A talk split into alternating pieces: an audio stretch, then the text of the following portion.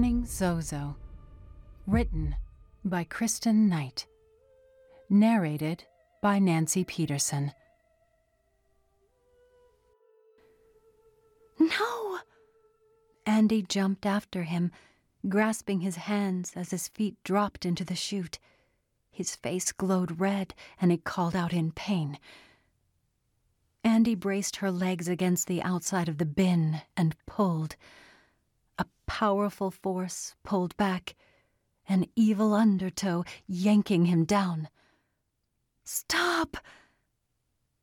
He tried using his feet and knees to scale the bin, but the pull was too strong and the bin too slick. Then one of his hands slipped from Andy's. No, Chris! she screamed and yanked with her whole body.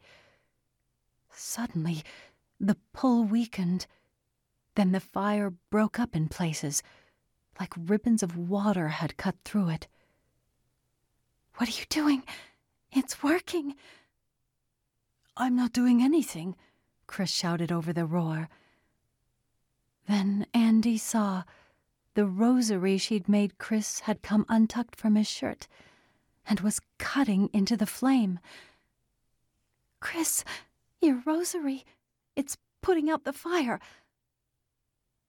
Chris quickly took off the beads and spun them under his body.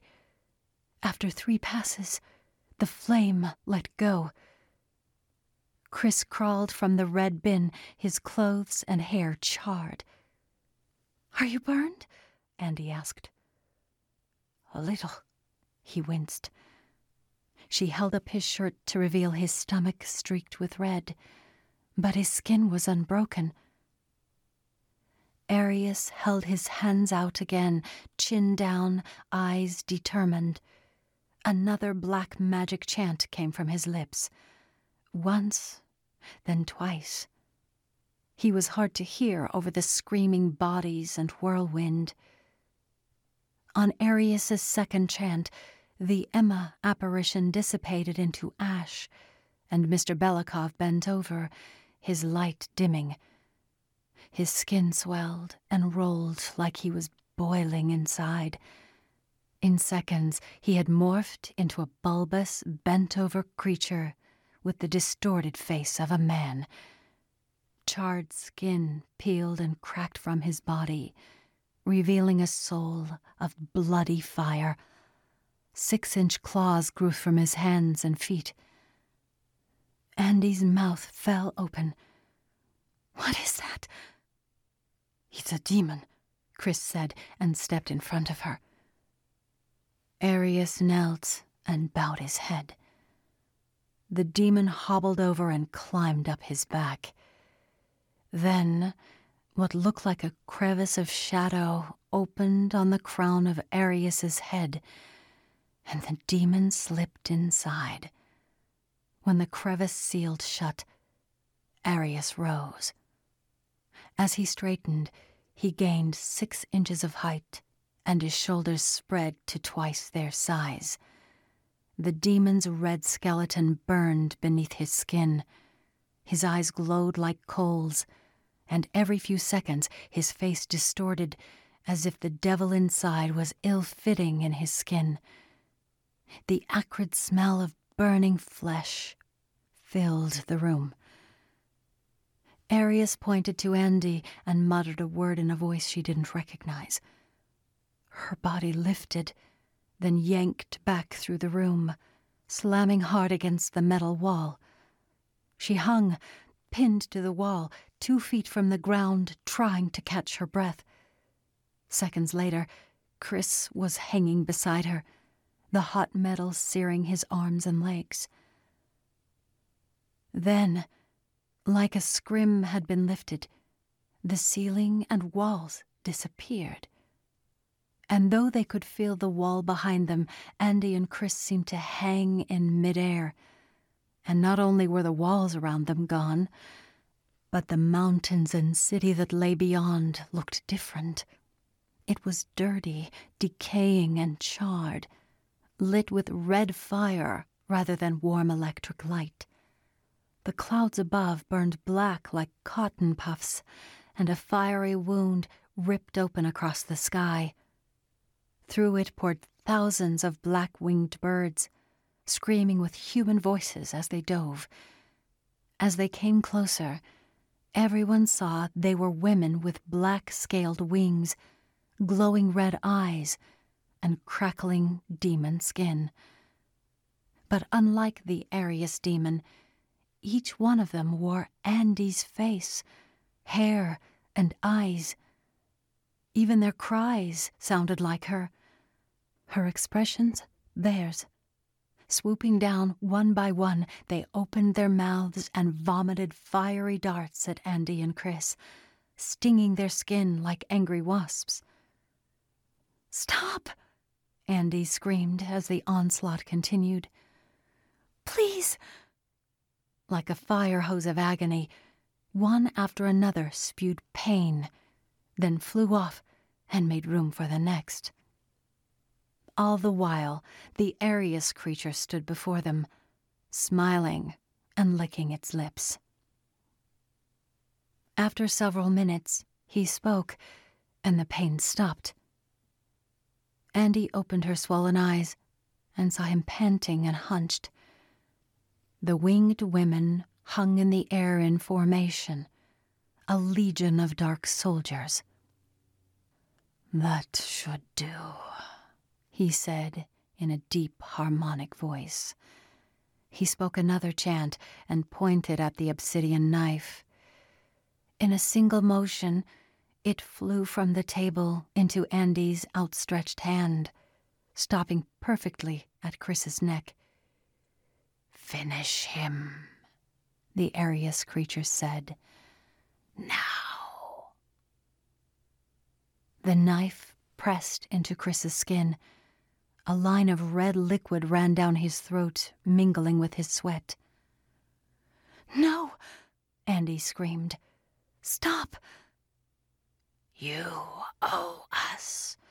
We need our reward, the creature bellowed. Insignificant. Just finish him. You're wrong. He's better than you will ever be, you twisted freak. Chris held her gaze, unflinching as the blade cut deeper. Andy turned to Arius. You're nothing but jealous and weak. A fake. You have to play other people to get what you want. You use all your influence and money for nothing good, nothing real. And the truth is, you have no real power. She fought against the pull of the blade as hard as she could, but was too weak from the darts. It wouldn't move. Quiet! Thick mucus sprayed from the creature's gaping mouth. She managed to pry her other hand free of the unseen force, pinning it to the wall, then gripped the blade with both hands and yanked. The knife moved an inch off Chris's neck. You played the wrong hand and did this to yourself, she said. But what terrifies you most deep down is that in the end, your brother was the better man and deserved everything that was yours. And you're nothing but a liar and a parasite. Arius barreled toward Andy, raising his hand. The knife jerked back to Chris's throat. Finish him. No, you can't do this. Intent matters. If you force me, it won't be my fault. You won't get my soul or your reward. You'll be blind for another year. Arius stomped and screamed. The raging sound shook the walls and hurt their ears like the scream of two breaking trains just before impact. She's right, Arius, Chen said. The hunched Arius creature turned to his long, quiet assistant. In the split second that his attention shifted, Andy yanked against the knife with every ounce of strength she had left. Her hands jerked from the wall and Chris's neck. She stood stunned, looking at the knife. Then, as they'd planned, Chen walked to Andy and gently took the knife from her. The conversation from the car replaying in his mind. I didn't kill her, Andy said. I faked the sacrifice. What do you mean? Chen slowly turned to face Andy. It was set up. I'm working with the FBI to bring down Arius once and for all. Andy took the tiny earpiece out and put it in her pocket. I agreed to fake it before I believed that the plague was real. But now someone I love has it, along with so many others. I can't let him, or them, die. I need your help to find a way out, a loophole. Will you help me? Chen's shoulders drooped, and he shook his head. Oh, Andy. A life must be taken to stop the disease, no exceptions. And you can't hide from Arius. He'll know it's not done, and will retaliate aggressively. Chen closed his eyes. You've created an impossible mess. Andy leaned against the car door. I've blown it, haven't I? For Chris, for my family, for other people's families. So many will die because of me. I have to fix this. How can I fix this? Chen, you know the law and Arius's contract. Please tell me what to do. Chen rubbed his forehead with one hand and spun his wedding ring with his thumb once, twice, three times. Then said, I may have an idea. Chen's eyes met Andy's, and he nodded. There's a better way, Arius. One where everyone gets what they want, including you. Then Chen turned the blade to his own chest and thrust it through his heart. No, stop.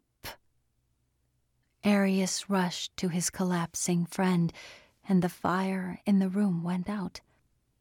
Then a wall of ashy furniture crashed to the floor and shook the house. The ceilings and walls reappeared, and the demon leapt from Arius's body. The touch of Arius's compassion for Chen, a poison to the creature. He lumbered to the corner where he crouched, flicking his forked tongue.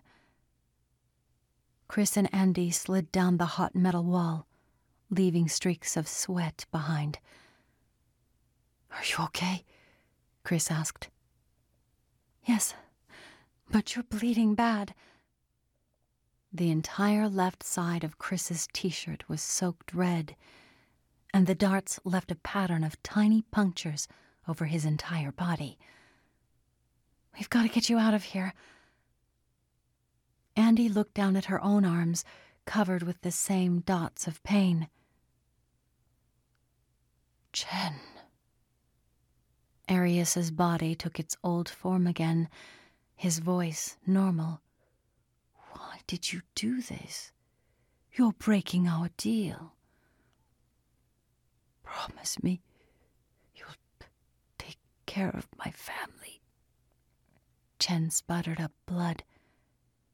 Give them everything they need so they can stay together for as long as they need. Promise me. Arius lowered his head. Chen grasped Arius's robe.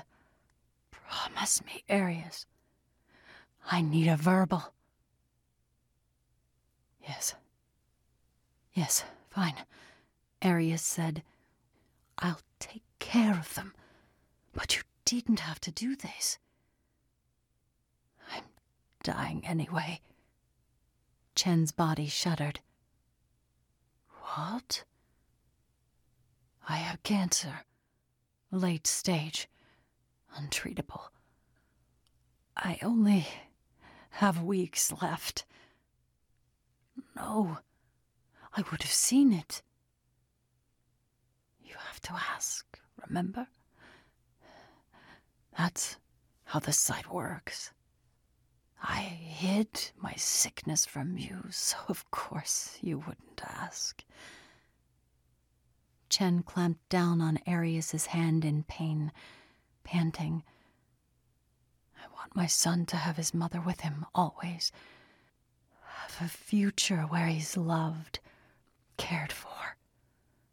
Give this to him, please. He took off his ear cuff and handed it to Arius. Tell him I never took it off, and that it brought me luck. Tell him I love him and my wife. Chen whispered. Goodbye, Arius. I hope you can find some peace in your life. Somewhere, somehow. Then his gaze flattened and his body stilled. Chris and Andy stood behind the pair, watching the demon in the corner. Arius, Andy said softly, he needs an ambulance. They may still be able to save him. The demon growled at her words, clicking its claws on the tile. Arius stood straight and tightened his robe. Quiet, he said to the beast. It's done. Get thee hence. The beast roared his disapproval, spewing flaming chunks of flesh and hair across the floor. Everyone covered their ears at the sound.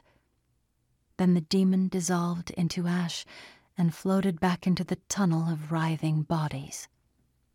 As the last bit disappeared, the passageway closed from the bottom to top, like a zipper to hell. Arius stood over Chen, his bloodshot eyes changing back to boyish brown, the fever lifting. You did this. You killed the one person I trusted. The one person who understood me and cared about me. You took him from me. He pulled the knife from Chen's chest, then glared at Andy. Arius, Andy said, moving backward to the keypad. Lift the fireproofing. We need to get him to the hospital. He could still make it. You will pay for this, one way or another. He moved towards Andy with the knife outstretched. Then, without warning, Arius toppled forward, the blade flying out of his hand and across the floor. Chris stood behind him, holding his lacrosse stick, eyes wide. Once Arius realized what had happened, he jumped to his feet and leapt towards Chris, then twisted, swinging his leg up and making contact with Chris's jaw. Chris fell sideways across a charred couch.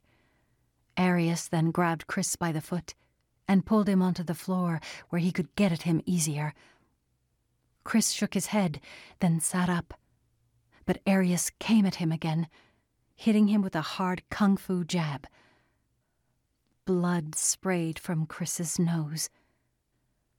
Arius went to hit him again, but Chris's lacrosse reflexes kicked in, and he jabbed at Arius's side, landing a blow on his ribs. Chris heard a distinctive, familiar crack. Arius groaned and bent sideways. He breathed in and out slowly. Enough. I don't have time for this, he said, then began muttering another dark incantation. He wanted to summon up something or someone that would quickly finish the fight, flick away the boyish nuisance. As Arius spoke his spell, Chris groaned and curled up, faking immobility. Arius held his ribs and closed his eyes to finish the chant. As he did, Chris sat up and swung the lacrosse stick up between Arius's legs, hard. A move that would have gotten Chris expelled from any lacrosse game sent Arius forward onto all fours. Arius didn't even have time to look up before Chris was on his feet and bringing the stick down on the back of Arius's head. Arius fell forward and lay still. Chris rushed to Andy, who was at the keypad. Let's hope Chen didn't remember that I cracked the code on this thing. She keyed in Genesis 4, and the walls rushed up. Chris and Andy struggled to drag Chen into the hallway. As his feet crossed the threshold, Arius started to stir. Andy dropped Chen and scrambled to lock the doors to Arius's room, then seal him in with the fireproof walls. Chris began CPR on Chen as Andy's earpiece came alive. Andy, you there? Andy, over. I'm here, Agent Tate. A long sigh came through her earpiece. Thank heaven. We thought we'd lost you. I'm fine but we need an ambulance ASAP. Okay, let us in. His doors are reinforced. Even the chainsaw didn't make a dent. Andy unlocked the door, and a dozen FBI agents rushed in, guns drawn. She pointed. He's in the bedroom. The captain nodded and waved his team forward. Seconds later, he said, Hold position. Door's hot. I think the room's on fire. Andy! Shane rushed through the door, gathered her up in his arms, and squeezed tight. Are you okay? He craned his head back and looked at her without loosening his grasp. Yes, Dad, I'm all right. She laid her head on his chest. I'm all right. Sweaty, bloodied, and exhausted, Andy sat with her father in the back of an unmarked FBI cruiser parked in the mansion driveway. What happened in there, Sonny? Can you tell me? She twisted to look back at the house. I can't explain it all. I just know there is a lot going on around us that we can't see, even in the people we know. Shane nodded. It makes me wonder if there's that much organized, hidden darkness in the world. Is there also a layer of light just beneath the skin of our lives, fighting for what's good? Fighting for love? Andy gazed at a reflection of the southwestern moon on the black glass windows, then back at her dad's soft green eyes. They were brighter than she'd ever seen them before, like he was lit from within. I'm sorry, Sonny girl. I'm not exactly following, he said. Tired, I guess. It's okay, Dad. Let's go home, she said, then squeezed his hand. Just then, a high pitched moan like a dying cat keened out around them. As Shane and Andy scanned the grounds for the source, every window in the mansion exploded. Glass rained down, pelting the garden, road, driveway, and car with black shards. The FBI team raced from the burning house. Flames licked the roof, and a column of smoke billowed into the night sky above it. As shouts battered the FBI radio, Agent Tate's voice echoed over the car radio. Fire at will. Agents peppered the sky with gunfire. From the smoke rose a sleek black helicopter.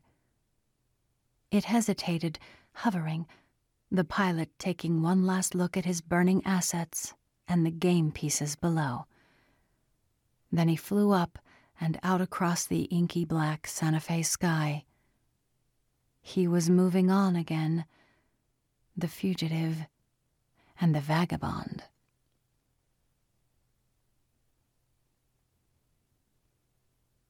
7.3 Dawn. The next morning, the Santa Fe sky was properly sunlit and gloriously turquoise. Golden fingers of morning stretched through Andy's blinds and onto her face. She closed her eyes and let the heat calm and clear her mind. Reaching above the window, Andy pulled down the key, then unlocked the dresser. Her fingers searched for her glasses, but then stopped, gripping instead the dozens of letters packed together in chronological order. She pulled the first one from its nest and tucked it in her pocket. Then she stuffed the rest in a Target bag and marched to the post office down the street.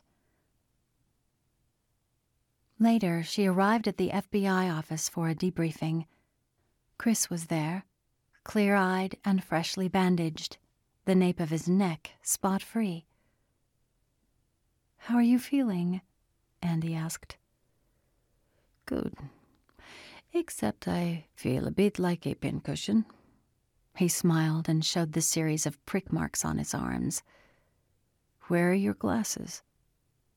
I tossed them. They were totally scratched up. Could barely see through them anymore. I never thought I'd say this, but I think I will miss them on you. She smiled back. I sent you something in the mail today. A lot of somethings, actually. What? he asked. Just some letters. She pulled out the folded first edition. Here's a preview. But don't read it until you get home or I'll be embarrassed, okay? Promise me. He went to tear it open. Andy grabbed his hand. Seriously, Chris. Later, okay? Okay. He lost his sly smile and tucked the letter in his shirt pocket, patted it, and said, I promise. Andy, you're first. Agent Tate waved her into his office. He looked exhausted and smelled of pre dawn coffee and fire smoke. What will you do now? Andy asked, sitting across from him. Keep looking. But this time, thanks to you, we have a lot more information, especially what he looks like. For the first time in years, we have a fighting chance to stop him. You might need to follow the trail of blood rather than just look for him. You didn't see what I saw in that house. He's a shapeshifter. What did you see? She sank into the chair opposite Tate's. Too much of myself. He looked at her, weary confusion on his face. Never mind. She went to push up the glasses that were no longer there and ran her hand through her hair instead. So, where do you want me to start? Start with what happened after the comlink died. When Andy emerged from Tate's office, she was relieved to see the letter still folded neatly in Chris's shirt pocket. You're next, she said. After Chris was done with Tate, he offered to take Andy to lunch in town. As they pulled onto Paseo de Peralta, they hit heavy traffic. Chris made the most of the time and sang along with his iPod as they inched up the street. The way he bounced his head and belted, I'm still young, wide eyed, and hopeless, was so great, Andy had to giggle. Stop! Are you laughing at my accent? She shook her head. Absolutely not. Never. She smiled. I think I'm just laughing because I'm happy. He sang louder and she joined in. I feel my life has just begun. When they reached the capital, they saw the reason for the traffic. Signs in Spanish and English jutted above the crowd. Andy caught sight of Jenna's auburn hair and painted jeans shining in the sun. Pull over, will you? she asked. Chris tucked into a gap between two spaces. Then Andy and Chris met up with her family and Ana Lucero. A man wearing a Lobo's cap stood at the podium. All we want is the right to life, liberty, and the pursuit of happiness, he said. How is that too much to ask? We're doing the jobs you don't want anyway. Why can't you people understand that? Are you that greedy? Isn't that what America was built on? The backs and brains of immigrants like us? As Andy listened, her hand accidentally brushed the back of Chris's. She hesitated, then exhaled and quickly threaded her fingers through his. She wasn't sure how he'd respond, but finally had the guts to find out. He said nothing. He didn't look at her, or make a joke, or pull away. Instead, a perfect, gentle smile grew across his lips. Then he wrapped his arm around her and pulled her close. A calming web of warmth grew from Chris's touch to the sun on Andy's skin to the heat bleeding up through the soles of her shoes. She leaned into his shoulder. He smelled of shampoo and Slurpee. He leaned his head on hers, then quietly said, I read the letter. What? Chris, you promised. She pulled back. He held her in place, then said, I lied. She looked into his blue, blue eyes. You'll have to go to confession for that. Chris held her gaze for just the right amount of time and said, Worth it. Then he kissed her.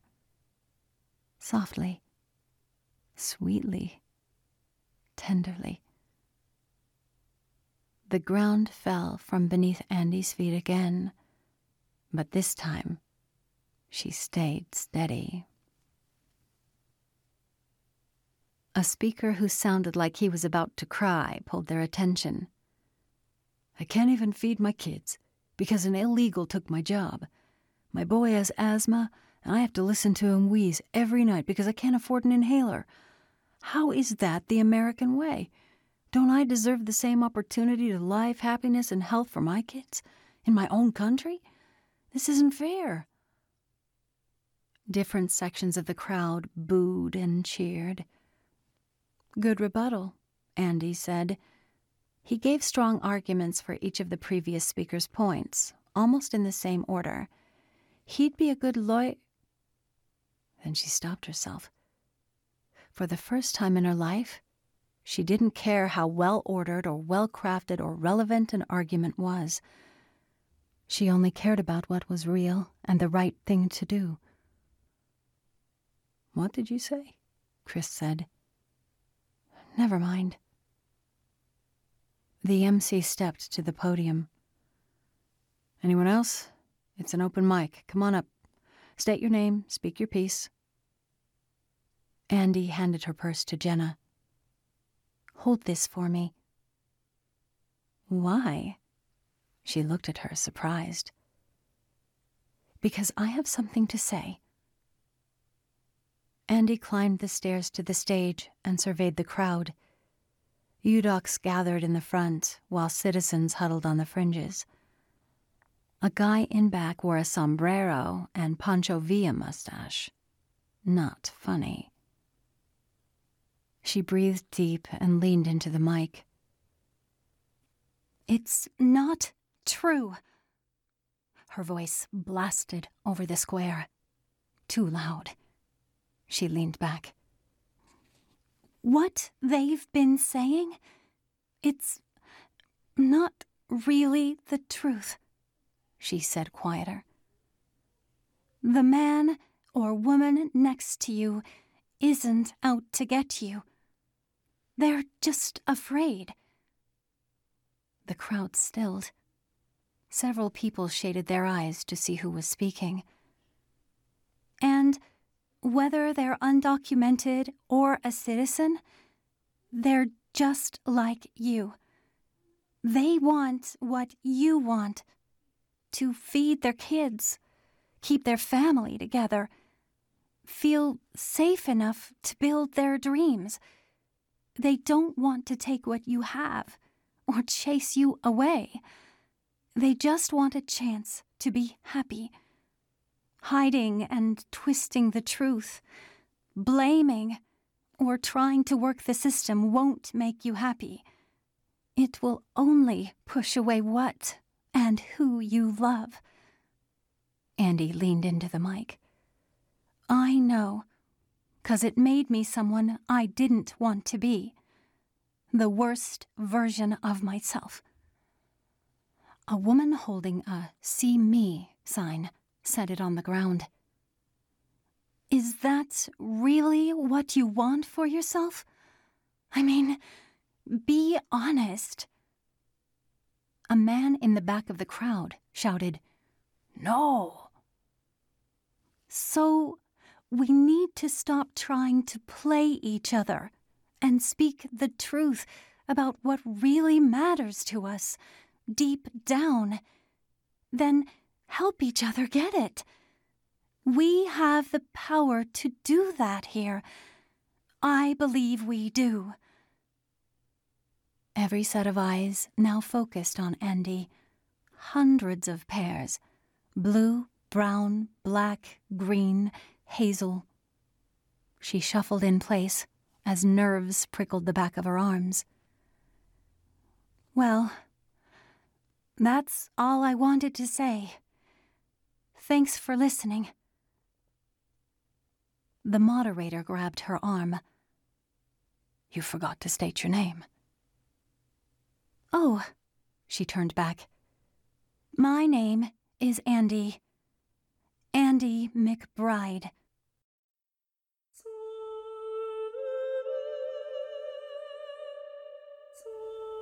This has been Burning Zozo, written by Kristen Knight, narrated by Nancy Peterson.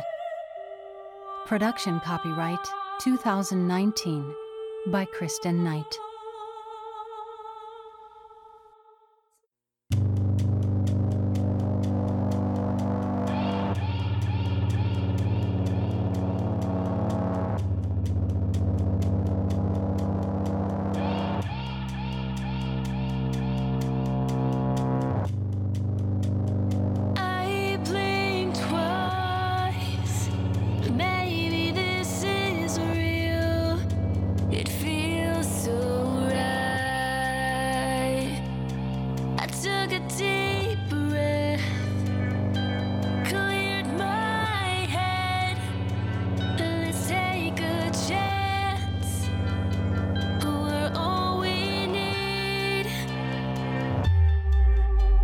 I met this girl the other day. That's how my story always starts. From the first time my eyes lay on you, you stole my heart. These are new feelings of immediate dealings. Call me Lois and Clark. It's like an ocean between me and you. I'm the captain, but I got no charge. The way you smile, the way you look, I'm hooked and I can't stop staring. The glowing vibe, a glimmer in your eye, an open book, but I can't stop caring. You looked at me and I saw you, but baby I looked away. Wanted was to smile at you and get lost in your entrancing gaze. My mind is chasing, my heart is racing. Worry about the clothes I'm wearing. I hope I'm handsome, I see us dancing. Now I'm overcome by fear. I'm a little critical, I feel a little cynical. Love is unpredictable. Ask girl stole my heart and let me feel miserable. Now I'm at the top and I think I'm at the pinnacle. I blinked twice.